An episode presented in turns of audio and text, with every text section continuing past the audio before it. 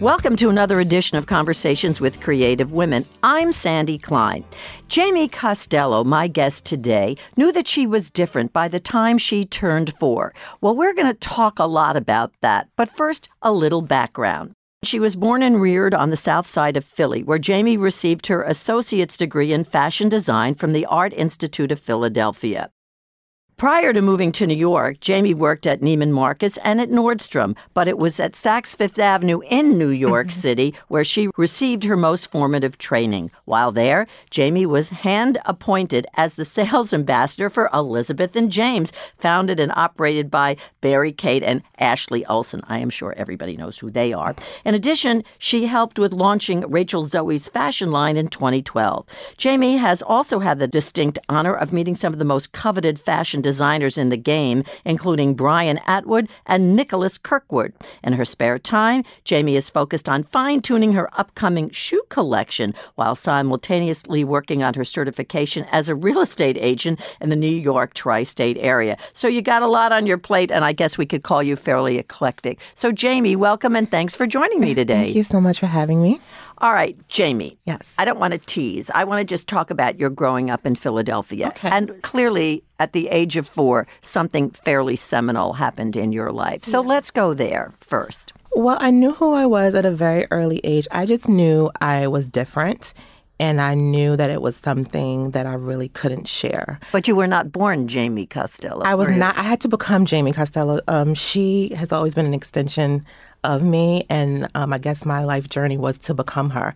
But I knew that very early on, and it's something you can't really explain. You don't know really what's going on. You just know that you're not a regular boy or girl. Like, you know, at four, you know, I'm playing with toys, but then I'm also feeling different. I'm feeling, you know, when they give you toys, they're giving you trucks uh, and trucks and cars and, and all yeah. that stuff. And I'm like, I am not connected to this. And I had an older sister, and I would start to play with her Barbie dolls mm-hmm. instead of playing with the toys. And so you play with Barbie and not Ken? Yes. Mm-hmm. Well, Ken was cute, but what, was, just, what, yeah. what was your name? Uh, okay. Um, I was born James. Okay. Yeah. Mm-hmm. And um, I had to become um, Jamie. Yeah. All right. So this is just, you know, jumping back and forth. Mm-hmm. So at 4 mm-hmm the trucks and the typical, you know, stereotypical male yeah. stuff didn't really mean anything to you or interest you. It really didn't. And that was a problem mm-hmm. for my parents. And then that started, I want to say they started policing my behavior, I guess, mm. when they started to see um, what was going on. But it was very apparent. Like I've, I've never been a super masculine person. I was always very, very feminine. And the mm-hmm. older I got, the more prevalent it became. Mm. And that definitely caused issues with me and, you know, my parents, primarily like my father. But yeah. First of all, how old are you? I am a young budding 30 something. just that that's for just in terms of context. Yeah. I would have to assume that back in that day. Yes. You would be kind of considered an anomaly because that wasn't um, let me, Leah, let me walk you down this road. So the whole inclusion thing is like a, a new thing, which I, which I love, and I love um, how the world is changing. However, you have to think about it. I'm an '80s baby. Um, my mom and dad are 70s, 80s babies. And then their parents were like, you know, I guess 50s, 60s, and so forth and so on. And so think about my dad's father, um, God rest his soul. Um, he's a pastor, an apostolic preacher. Um, whose roots are in the deep south. Okay. So you're thinking about segregation, you're thinking about coming out of all of that and what he's learned, and it's super masculine, like the over masculine, like masculine guy. So it's like being raised up in that, and then my dad's a minister in um, our church, and my mm-hmm. mom's an evangelist.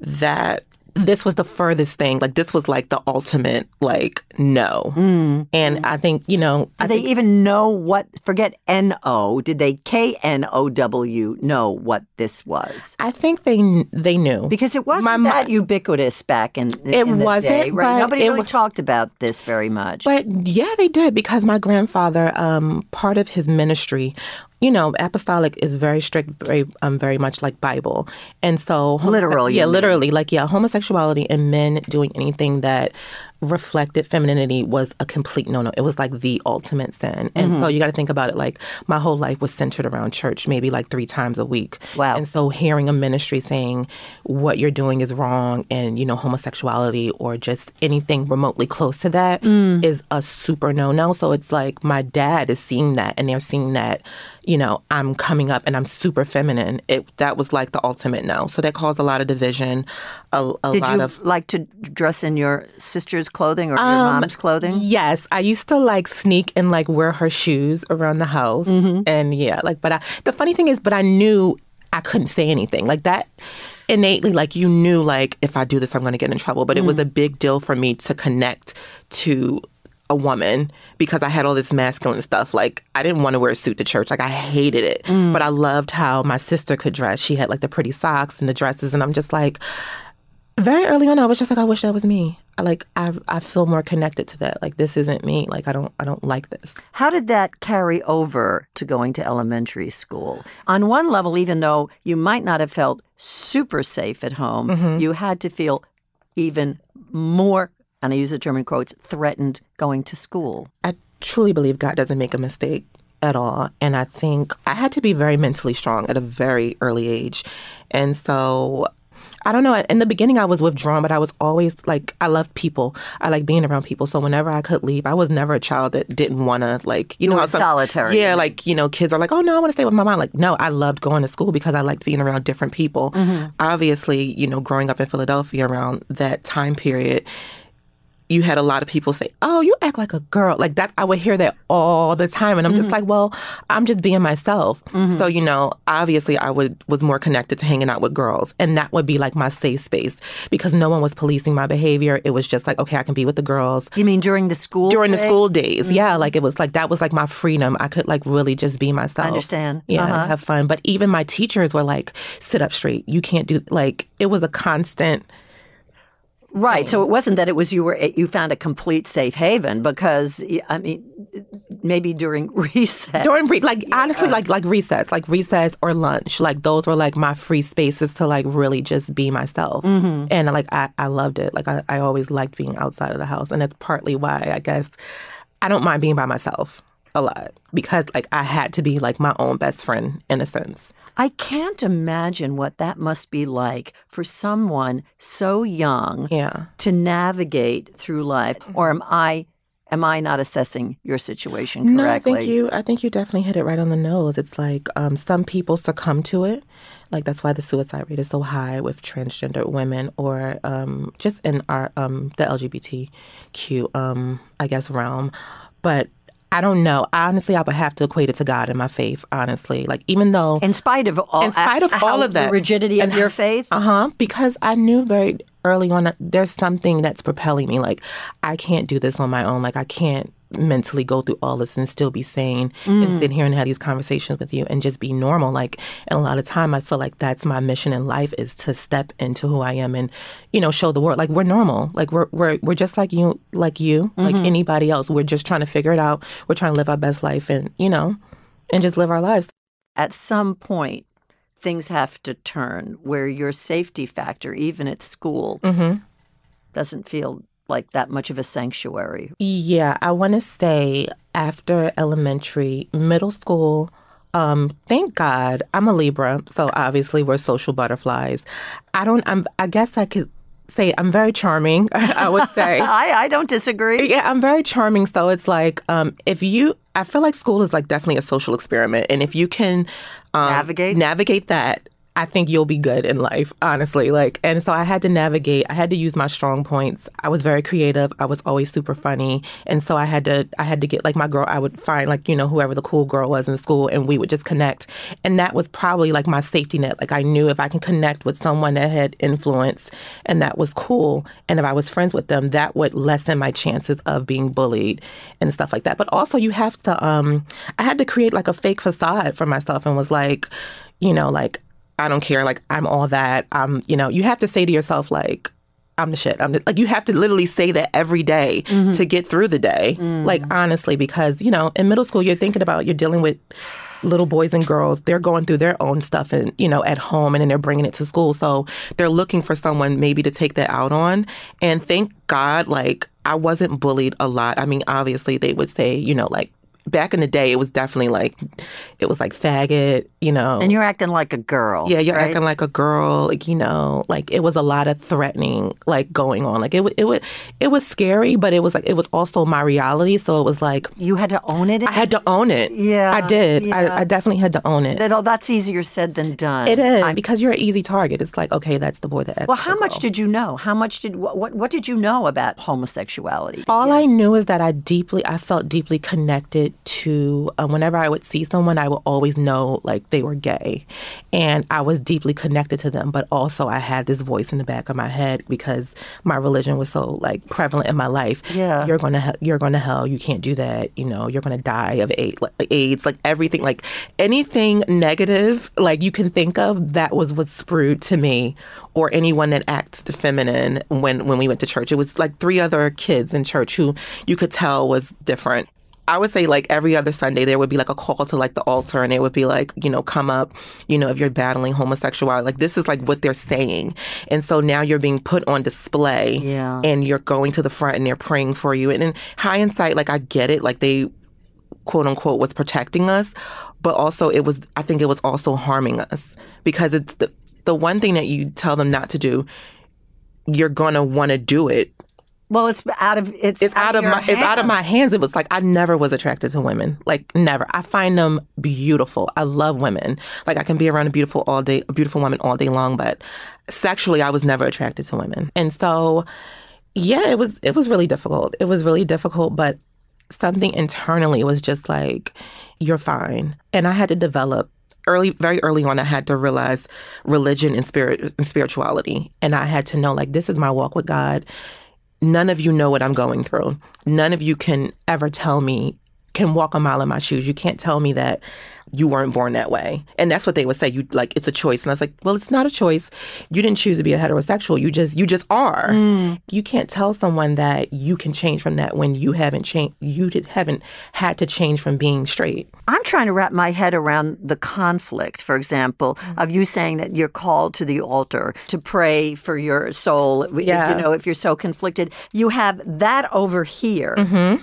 Then you have this in the middle of being public in church, you know, doing that. And then over here, Mm-hmm. you have your family, meaning your parents, who are preaching the gospel. Mm-hmm. Yeah. I don't know how you juggle those balls. That just screams conflict to me. when you're in it, it's your life. So it's like there's no other way to deal with it other than to step into it and But it's so freaking public. I, and that's the thing I, I always tell people, you know, I think I always envied people who were gay and that could teeter between you not knowing or not. Like, I, I kind of, you know, you have men who are gay men, but you will never be able to tell. Uh-huh. With me, that was not the case. You knew me from a mile away. Like, I couldn't hide who I was. And it Right. wasn't me, like, over exaggerating anything. It was just simply me being me, just the way I held my hand, the way I moved, the way I spoke. And you have people telling you, straighten up, you can't do that. My, my uncle would say this thing, it's go rough and tough. You know, if he would mm-hmm. see me, like, doing something rough and tough. Ironically enough, my uncle was very, very gentle with me. Um, I was talking about this to my cousin, who's my best friend, Anthony. I love you if you're listening. and he was kind of going through the same thing, but I never knew because my cousin, to me, he looked straight. For whatever reason, he wasn't macho enough for my uncle. And so my uncle, we, we were talking, exchanging stories the other day, and my uncle was really hard on him. I mean, like, I, I don't want to speak for him, but it was rough. It was really rough for him. Mm-hmm. Like you telling him, you know, your man's trying to, mm-hmm. your dad's trying to rough you up to make mm. you more masculine. But my uncle was always super gentle with me. But my dad was super rough with me and gentle to my cousin. It was the, and we talked about it and we laughed about it, but it was so, it was weird. Yeah, it was crazy. So you get to high school. Now that really must have been intense. Yes. So high school, honestly, um, high school was where it all kind of came together for me, and I really kind of, I was figuring out who I was, and I I knew what lane I was going to be in. I didn't know I was going to transition yet, but I knew. Did you know what that word meant? transition? Yes. Yeah, I knew Okay. what it meant. I mean, how did you know? Um, so at 14, like the summer before I went to um um, high school, my best friend at the time, his name was Eric. Um, there was this thing called like the party line. So you get on the well, party Eric, line. a boy, was your best. Yeah, friend? he was a boy and he was gay. He was out. He was free. Okay. Um, he was a little bit more free than me. Like his mom really wasn't accepting him, but he was still free to do what he wanted to do. I want to ask you something before Yeah. you get into that. Mm-hmm. I'm just curious about diversity in general, where you went to school. Were there blacks, whites? Yes, so this was- you know. Yes, when we were younger, elementary school, um, we were in North Philly, and that was predominantly a black neighborhood. Okay. And then we were moved to the Northeast because at this point, my mom started making more money, and she wanted to get us out of because this was like the, I guess, the middle of the crack era. Okay. In Philadelphia, Okay. so you would walk outside, and there would be crack valves or whatever on the ground, and my mom was like, "I got to get my kids out of this," so she moved us up to the Northeast. The Northeast is where like I really felt free and. I realized it was a big world outside of black, just black So people far or white people. Yes, because when we moved to the Northeast, it was white, Cambodian, Japanese, Asian, Chinese, Jamaican. Like it was this big hodgepodge of people. And I was like, wow. Like, and I, I started learning about different cultures. Then I realized everyone isn't Chinese. You have, you know what I mean? Like, there's different, there's different people in the world. And I was like, I was fascinated by it. I was like, oh my God, like this is so much to learn. And so when we moved to the Northeast, um, I got my first taste of, of meeting all these different, these blend of cultures. And so, um, so going back to Eric, Eric had way more freedom than I had. So I would sneak out of my house at 14 and like there was a popular street in Philadelphia called 13th Street. And that's where all the gays would congregate. Almost just like Christopher Street here in New York. 13th Street was the hub for all things trans, gay, LGBTQ. It was just that was 13th Street. That's where you went. And it was almost like a safe space because there you saw people looking just like you. So I would sneak out of my house like late at night. Thank God they never caught me, but I would sneak They out. They were deep sleepers. They were deep sleep. Yes. So um, I would sneak out and. I would see all these people, and in the summertime, I would go downtown because that's where during the daytime, like that's where everyone was. And I remember the first trans woman I ever saw. I was just enamored by her beauty. Her name was Angel Revlon. And this was the first time I ever saw a trans woman. And when I, she was just beautiful. Like, I mean, just, I can't even discuss. She was just beautiful. And I didn't know. And someone told me, like, oh, she's trans. And I'm like, no way. So that's when it clicked, like, oh, this can happen. Like, I can, like, you, I can look like that. And, that is when it kind of like changed. Like that was the summer before I went to high school. Um, but I'm I'm still not thinking of transitioning at this point. I get to high school and it was my first year was really rough. Like I tried to blend in with them. At this point my cousin was very well dressed and he always taught me the importance of of dressing up. So at this point he was giving me like his hand-me-downs and I was wearing like these boy clothes, obviously very stylish, but it still wasn't me. And so they read through me like no other. They were like, you know, f- everything. Fact, I got spat at once. It didn't hit me, but somebody spat at me once, and it was it was kind of rough that first year. And then I was like, okay, I got to do something. And I don't know what it was between my cousin talking to me and he really taught me the importance of fashion. And this is why I love fashion. It was my freedom. Dressing well for whatever reason changed everything. And it sounds so vain and so stu- like when I think about it, it sounds stupid, but no, it literally saved my life. And I'm going to tell you why. I started designing clothes um, around like 10th grade. And at this point, like everybody's like, oh, you know, the boys are like really mean to me, but the girls are like my safe haven. And this is why I've always had a really deep connection with women because, you know, they were just women kind of just saved my life. Like well, they every also didn't feel threatened by me. and you. they didn't feel threatened by me as well. So then what happened was I was like, you know. I can't do this anymore. Like I got into some fashion magazines. I used I stole all of my aunt's Vogue magazines from the 90s and like early 2000s. I stole all her Vogue magazines and I started flipping through them and I started looking at the clothing and I was like, you know what? Like I'm more connected to this. I'm going to dress the way I want and I'm just going to own it. And what I did, I started wearing things that complimented my body. My clothes were tight. I didn't wear a book bag. I wore a saddle bag or like a, um, a messenger bag. Like I wanted to be completely different from everyone else. And in the beginning, it was like the guys were like, "Your tight clothes," da da da da da da. But then you had other guys like, yo, I like, yo, like you're different. Like I like the way you dress. Like, and then I started designing clothes. And so at this point, that saved my life. Designing clothes saved my entire life. I started designing all the um the senior kids prom dresses. Oh my God. And that switched everything. So, so that gave you, I mean, that gave me my elevated, path. I was yeah. elevated. I wasn't like the other gays in school. Like they were still being bullied and getting into fights and all types of things. But me, I literally had to step into who I was and said, "Fuck this! I'm going to live my life. I'm just going to be me, and Uh-huh. I'm going to do it." And I like nervous, but still like I'm holding my head high, and I'm just going to just do me, and I'm going to be fabulous. And that clicked, and I lived my life like that every day after. And Yeah, but I got, yeah, but it was a game changer. Yeah, okay, but what happened at home? Oh, funny. I had to sneak and dress that way because my dad was like super like, what are you doing? Like, why are you ripping your jeans? Why are your clothes so tight? Like it was it was a struggle. Um, my dad would threaten to kick me out like all the time.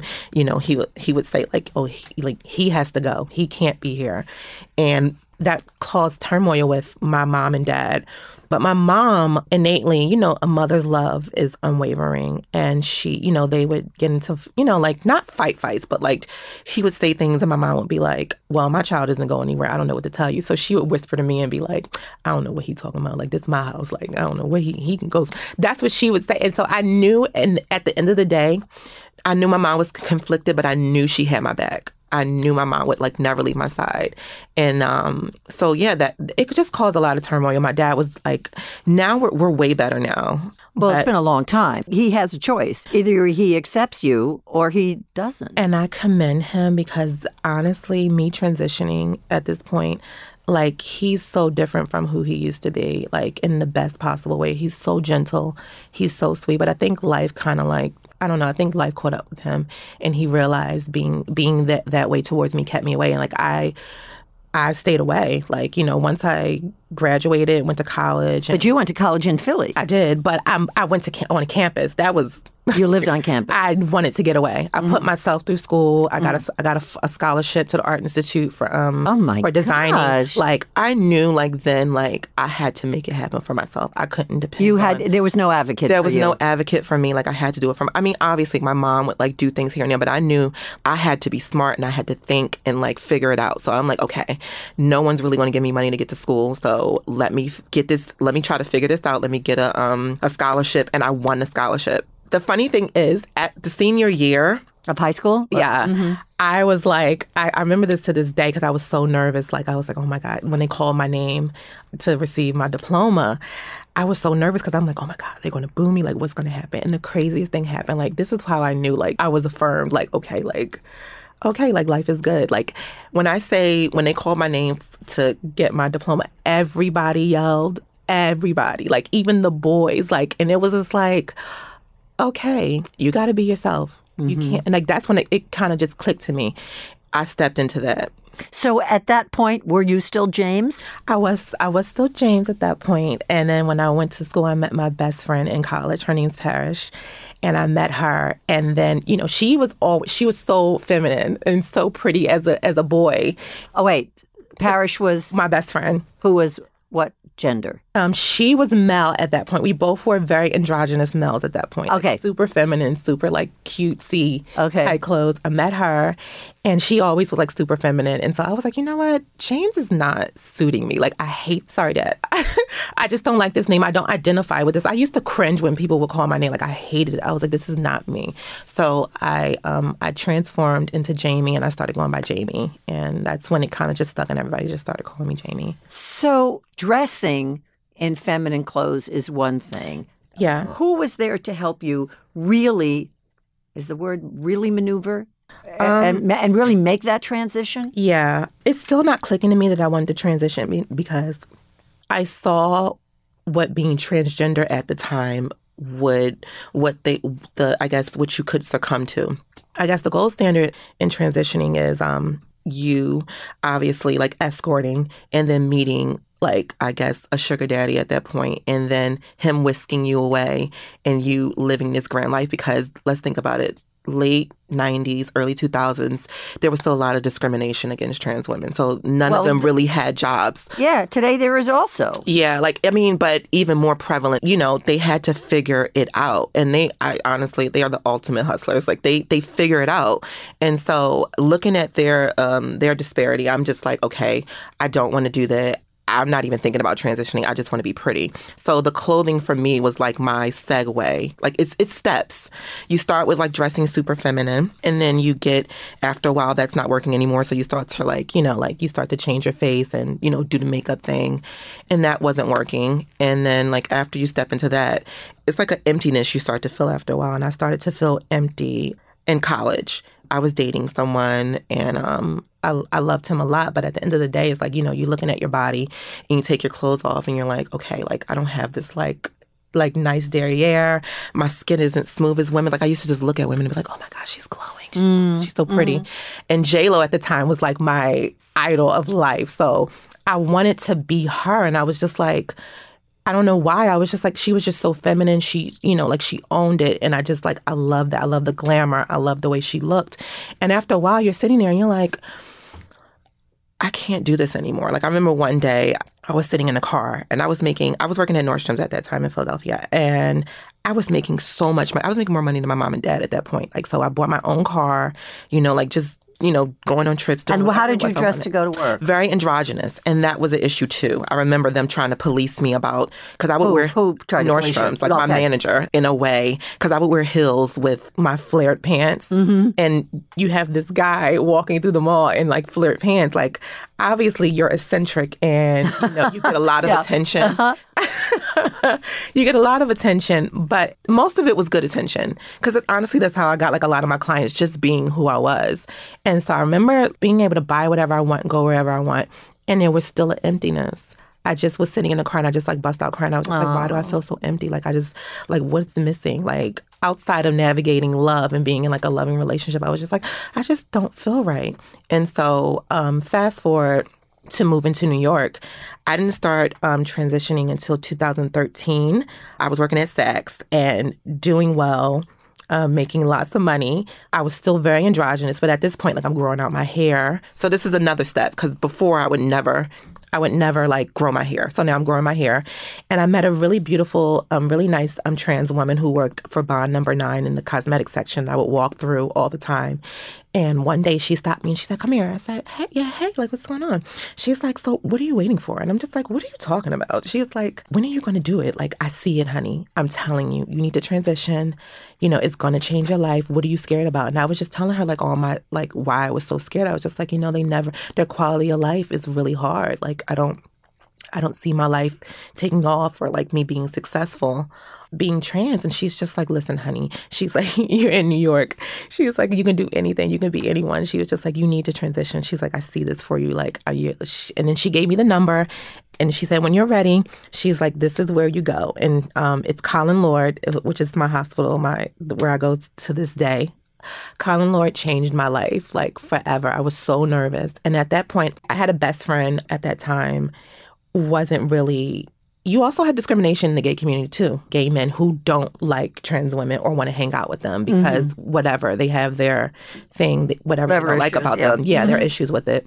And so I remember not being able to like tell like my best friend at the time because I knew it was going to be an issue. And it was like, you know, no one wants to, you know, hang like be around. I remember this conversation too. Like no one wants to be around like trans like trans women. Like it like like I wouldn't hang out with a trans like it was that. And you had people telling you, Oh, you're not gonna look good as a girl.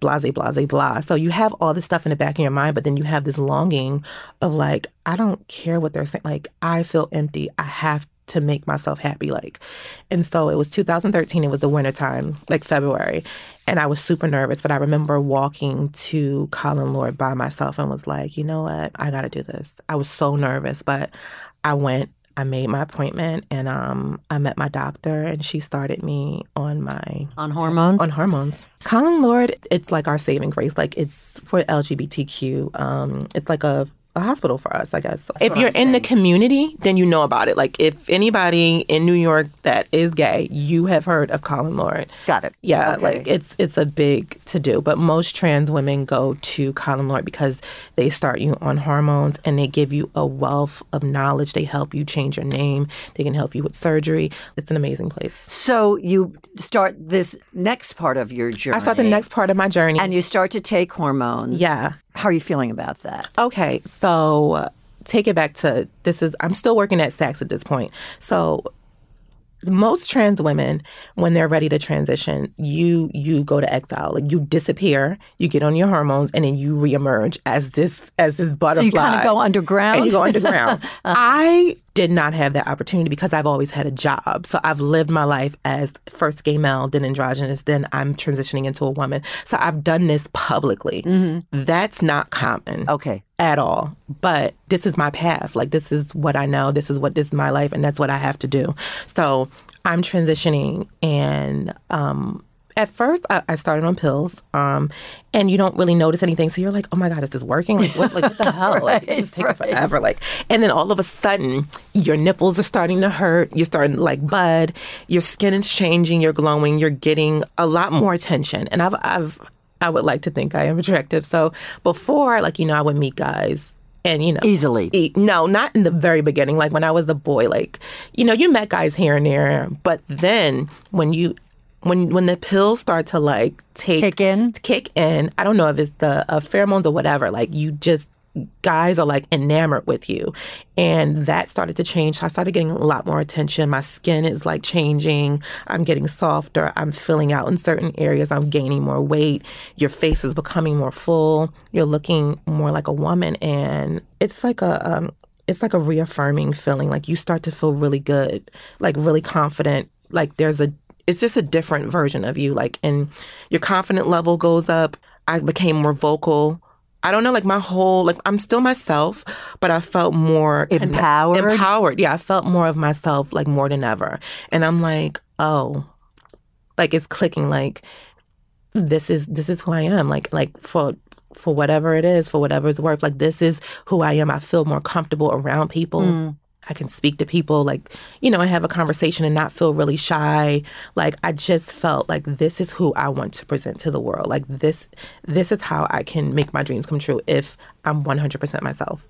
And so, how long did that process take you, or are you still undergoing? So hormones are a lifelong thing. Okay. Um you can go on and off them, Uh-huh. but I would say to maintain your look, the girls and if anyone who is trans listens to this, you know, we call it being juicy, and so you to keep to keep your juiciness. You need to keep taking your hormones. Some girl and everybody's body's different. Some girls doesn't don't need as much, and other girls need a lot. So it just depends on what um, regimen your doctor has you on, and so like it's a lifelong commitment. But it becomes second nature. It's just like you take a couple pills and you walk out the door, or you take the hormone shots biweekly and you know you're just going about your business Let's go back home. Mm-hmm. How did this play? so at this point i am living my life in new york and new york puts you in like this bubble because it's like You're it's- safer i'm here. safe Yeah. i'm free i can be myself but then to go home it's like As Jamie? as J- yes As- so going home as jamie like i would hide it at this point I'm, i don't have the super long hair obviously i'm wearing makeup and i'm way more feminine but i'm not sh- But you i'm have not breasts. showing Oh, you can't don't. see yeah you can't see it because I, I know how to dress at the Okay. point so i can hide it so my mom is still calling me by my birth name and i don't really see my dad because we don't we're not really you know we don't have a connection at that point. And so that's tough because when you go when you go back home obviously you want to see your family you want to be around them but there is this like wall up that you feel and i almost like revert back to a child and i'm like oh my god i don't like i feel really uncomfortable. And even still to this day it's like you know, it's gotten better, but it's almost like anxiety kicks in because it's like I, I don't feel 100% comfortable and I don't want to parade my life in front of you because I know how you feel because I'm I respect I try to respect people and I respect my parents and I understand their views. However, I don't want to like I guess doll myself down to make them feel better because then it makes me well, you're not being true to yourself. Exactly, and you're affirming to them like you're wrong. Yeah, And I'm like, yeah. no, I'm going to go as myself yeah. and I'm not going to flaunt it, but I am just going to be uniquely myself. Yeah, still to this day, there, there there's some discomfort when I go, but I'm still navigating that and um trying to. We're still working at it, honestly. Like, I mean, they're way. It's way better now. My parents, God bless them, because I know it's not easy. Even like my sister just graduated, and I went to her graduation, and she wanted me there, so I went to her graduation. For college For- graduation. yeah, yeah, and I'm there with her, and I dressed her for for for everything. Like you know, we're having like our gr- so me and my sister like we're like totally like like girls, like you know, Mm-hmm. like getting each other dressed up, getting our makeup done, and it's like so it's like. It's like like second nature. It's so easy, yeah. Mm-hmm. It's so easy. But then when you get around like my parents and and her sister and her brother and you know all of my um, immediate family, they're trying to be inclusive, but you still know that in the back Of of, their mind, like like what, like oh my god, like Right. oh my god. Well, that I think you're going to have that the rest of your life. Yeah, so Whether it's it's, like- relatives or not. You know. Exactly. So it's still a level of discomfort. So it's like I'm like itching to leave. So as soon as like I can only be in Philadelphia for like 48 hours Mm-hmm. and then I'm like okay I, I have to get out of here like I gotta Mm-hmm. go so when I get back to New York I'm back to feeling free again and this is why like I can never I, I almost like feel like I can't leave New York Mm-hmm. and if I leave New York either I'm going like to Europe or like LA but other than that like I like New York is my safe space I totally understand that. I want to know if you've also been able to share your story with other younger people. That's what you didn't have in your life. I don't know. For me, like, I just feel like it's just my life. I don't feel like I've done anything like super grand. Really? Like, I feel like, because it's always like, it's always, I feel like I'm always reaching for something or trying to get somewhere, like, or trying to create something and become this woman that I've, I've But had you in could my be so empowering, Jamie. And I don't mean that you have to go out on it on tour or whatever. Listen to your story. I you know, you know, you don't think you have a story until you actually talk about it. Does this surprise you? What It you're does. doing right here and yeah, now? it kind of does because I don't see my story being that interesting because it's just me. I understand. like I'm I'm just living my life and I'm trying to like I'm getting through it, but I can see how it can be very empowering. So no, I, I haven't been on any like super like big platforms like it's sharing my story, but I feel like innately, um, a lot of us we have a lot of stories to tell, and they're all very similar, different casts, but same story, different plot twists, but we're all just trying to get there. I'm trying to get to whatever goal that is. I just want to be safe. I want to feel loved and I want to be successful. I don't think that's any any harm in it. Like that's my goal in life is to be successful in whatever field that I choose to flourish in. Um, well, are you still in the fashion business? you know what? I I got out of it.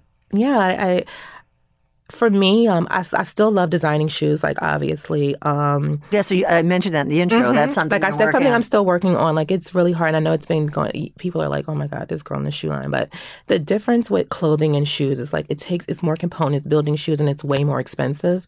And so clothing you can just go to any manufacturer you can go to china you can go anywhere and get clothes made shoes is completely different because you have to make sure they fit it's it's you know like material all of those type of things and it's different components so it's way harder to like execute and so um it's still i'm still very creative and i still love designing shoes like that's a big dream of mine and it's gonna to have a gonna- collection take off. yeah off. i had a small very small collection um that i that i did um and i did a photo shoot with but um it's really important to me to not limit myself and Mm-hmm. stay stifled in one thing i feel like you know um, i'm multifaceted like why not so i love real estate i've always been like deeply Oh, right. That you want to get your license. well, Uh-huh. I've, yeah, I've already finished um, school, so you know, just taking the test, and once that's done, you know, picking a broker brokerage to um, be a part of.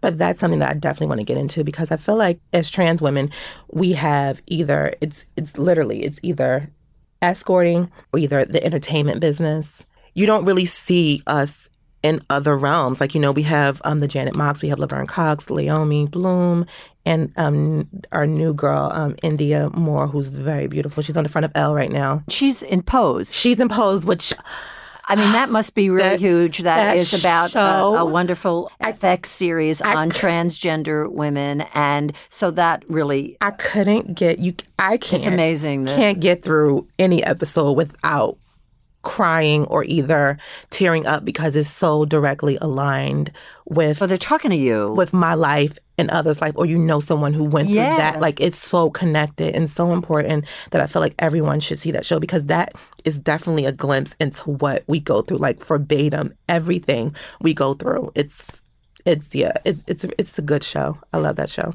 Do you have a significant other in your life? How can I answer that? Dating has been very tricky to navigate. Um, yeah, we can go on for hours about this because it's tricky um, dating trans because you have a lot of men who are trans attracted to you, and but society shames them about that, and that becomes difficult to navigate So it's very underground. especially with the yeah the African American community. Like it's crazy because I'll go on a date with a, a European male or um, a white male, and they're a little bit more free. They don't have those like I did, like we'll go anywhere. And I've gone on date with black men, but it's very seldom. You know, it doesn't matter how beautiful you are. It doesn't matter how passable you are. Once trans is in front and they identify you as trans, it it it stifles the relationship. And so there's one guy who's been in my life for a very long time. Um, we're deeply connected. We are not together, but um, he's played a very intricate role in this because he's been with, there's a couple guys, but there's one guy in particular who's been by my side and seen me through this transition and who was with me when I wasn't so, I guess, pretty or mm-hmm. wasn't so pulled together. Because mm-hmm. now I'm, I'm really to a And lot of people's standards. Yeah, to a lot of people's standards, they consider me like very pulled together. I still feel like I'm reaching, but people see me as like, oh, like she, you know, this mm-hmm. beautiful woman. And so he's been with me through my transition, and there's there's this really strong bond that we have. No matter what we go through, like we're still kind of connected to each other. But no, I am not with anyone right now. You know, I wanted to ask another question Yes. too. The other struggle, because this was not so long ago that Mm-hmm. um, African American trans woman was murdered. Living in New York, you live in a bubble, and I didn't realize until like a couple weeks ago. I think I know which one, the young lady from Texas. Yeah, I don't remember, It was a young lady from Texas, and there was another woman in Philadelphia that recently lost her life because we're we're seen as easy targets. And so for me, like I live in Bushwick, Brooklyn. I lived there since 2010.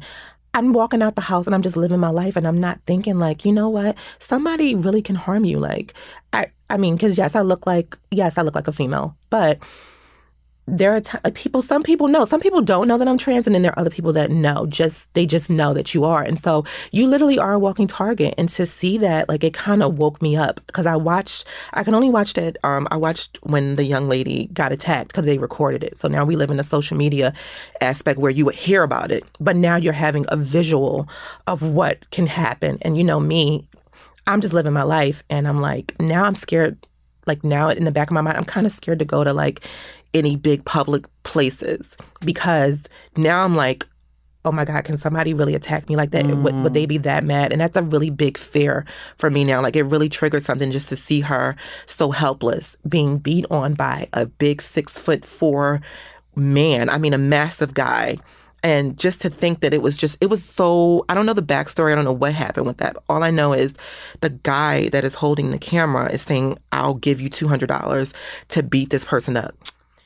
And this is, they're recording this. Yeah. So it's like to see so random, like in a quick moment, someone can identify you as trans and say, I want you to go harm that person. I'll give you. That is so scary. no kidding. And that kind of woke me up. So now I'm like, I'm I have a fear now. I understand. and I didn't have that fear ugh. a couple years ago. Like I was just like, okay, I'm walking out the house. I'll go out at one o'clock in the morning, go get some ice cream because I'm hungry, and come back. Like because you know New York spoils you that way. The bodegas are always open, so I'm like, oh my god, I'm hungry. And like now I'm like, no, let me get my snacks now. And like I'm not coming. Like it's changed. Yeah, Yeah, as the you're older I'm getting, I'm being more your shoulder. cognizant of like what's going on. It's like I'm free, but I'm not that free. Mm-hmm. Yeah. Well, I think this was a fascinating. You were so open and honest and candid, and I hope you felt comfortable sharing your I life story did. I- because I. I, I think that we need to know this, and we need to meet women like you. Thank you. Yeah, thank you so much for having me. Uh, I was a little nervous in the beginning, but I don't know, just talking to you, I've, I've never been shy about kind of sharing my story. I just didn't. It kind of It's came just out, me. it? Yeah, It's like I feel like I'm just me. and you're at a good place now with family members. I am. Mm, Do you yeah. think they'll listen to this? I think I'm going to be nervous in the beginning, but I do want my mom to actually hear this because I feel like we talk, mm-hmm. but it's never really in depth. So to hear it so candid, it's a different see through my dynamic. eyes. Yeah, it's a different dynamic. Yeah. yeah. Well, Jamie Costello, it has been truly my pleasure to have met and gotten to know you, and Thank I you. so appreciate your honesty and your openness. And I just wish you happiness. Thank you so much. In your life. Thank you. Join us for another edition of Conversations with Creative Women. I'm Sandy Klein.